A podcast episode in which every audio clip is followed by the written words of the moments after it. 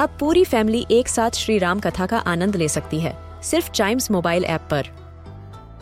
जानिए श्री राम के बचपन से लेकर दशानन वध तक का सफ़र। सरल रामायण घर के सभी सदस्यों के लिए। आज ही डाउनलोड करें चाइम्स मोबाइल ऐप एप्पल या गूगल प्ले स्टोर से।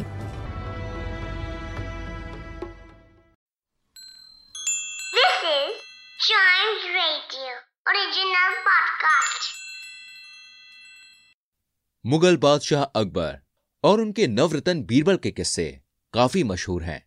आइए सुनते हैं उनका एक नया किस्सा। पेड़ का असली मालिक।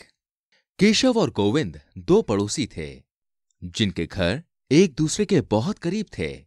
उनके घरों के पास एक आम का पेड़ था, जिसके फल दोनों घर वाले मज़े से खाते थे। एक दिन उनके बीच झगड़ा हो गया। दोनों ने कहा, मैं इस पेड़ का मालिक हूँ। मैं इस पेड़ का मालिक हूँ। अंत में वे विवाद को सुलझाने के लिए दोनों बादशाह अकबर के दरबार में आए। केशव ने बादशाह से दरख्वास्त करी, हुजूर, मेरे पड़ोसी गोविंद आम के पेड़ पर अपने हक का दावा कर रहे हैं, जो मैंने लगाया था। मैं सात साल से पेड़ की देखभाल कर रहा हूँ। बड़ी उम्मीदों के साथ आपके पास आया हूँ। कृपया मुझे न्याय दिलाए। बादशाह ने उसकी बात सुनी और उसे बीरबल के पास भेजा। बीरबल ने दोनों पड़ोसियों को एक साथ बुलाया और दोनों को ही सच बोलने के लिए कहा। दोनों ने ही पेड़ के असली मालिक होने का दावा किया। फिर बीरबल ने पूछा, हुजूर, कौन पेड़ पर नज़र रखता है? गोविंद ने उत्तर दिया, हुजूर, एक चौकीदार हमारी तरफ़ से इसकी रक्षा करता है। बीरबल ने उस चौकीदार को बुलवाने के लिए भेजा।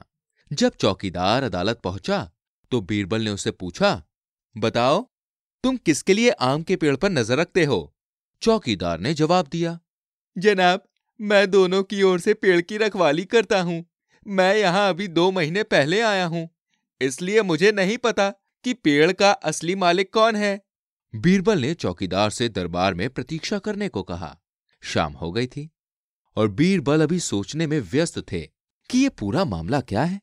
कुछ सोचकर बीरबल ने चौकीदार से कहा, देखो पहले केशव के घर और फिर गोविंद के घर जाओ और उनसे बोलना, कुछ लुटेरे आम के पेड़ के पास खड़े हैं और आम चुराने वाले हैं।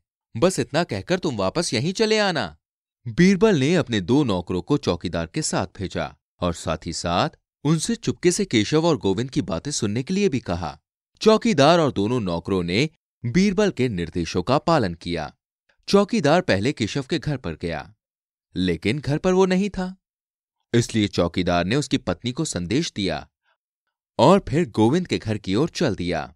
लेकिन गोविंद भी वहाँ नहीं था और उसका संदेश भी उसकी बीवी को दे दिया।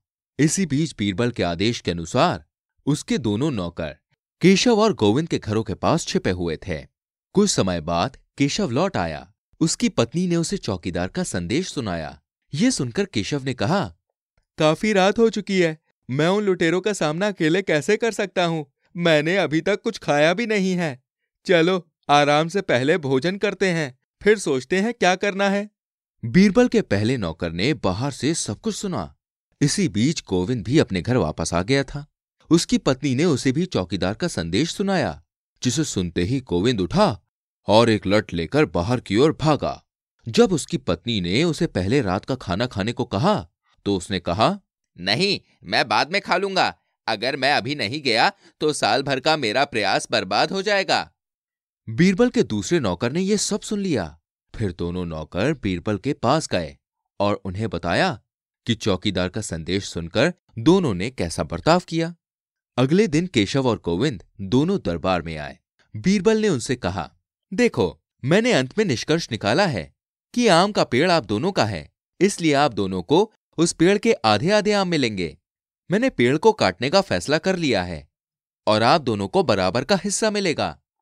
बीरबल के फैसले से केशव बहुत खुश था, हालाँकि गोविंद बहुत दुखी था। उसने आँखों से आँसू लिए हुए कहा, श्रीमान, आप केशव को पेड़ दे सकते हैं, लेकिन कृपया इसे मत काटिए। मैं इसे कटते हुए नहीं देख पाऊँगा। अब बीरबल पूरी तरह से आश्वस्त थे कि गोविंद ही पेड़ का असली मालिक है। उन्होंने गोविंद को पेड़ का असली मालिक घोषित किया और केशव को झूठ बोलने के लिए सजा की घोषणा की। इस तरह एक बार फिर से बीरबल ने अपनी चतुराई से इस मुश्किल का हल निकाला।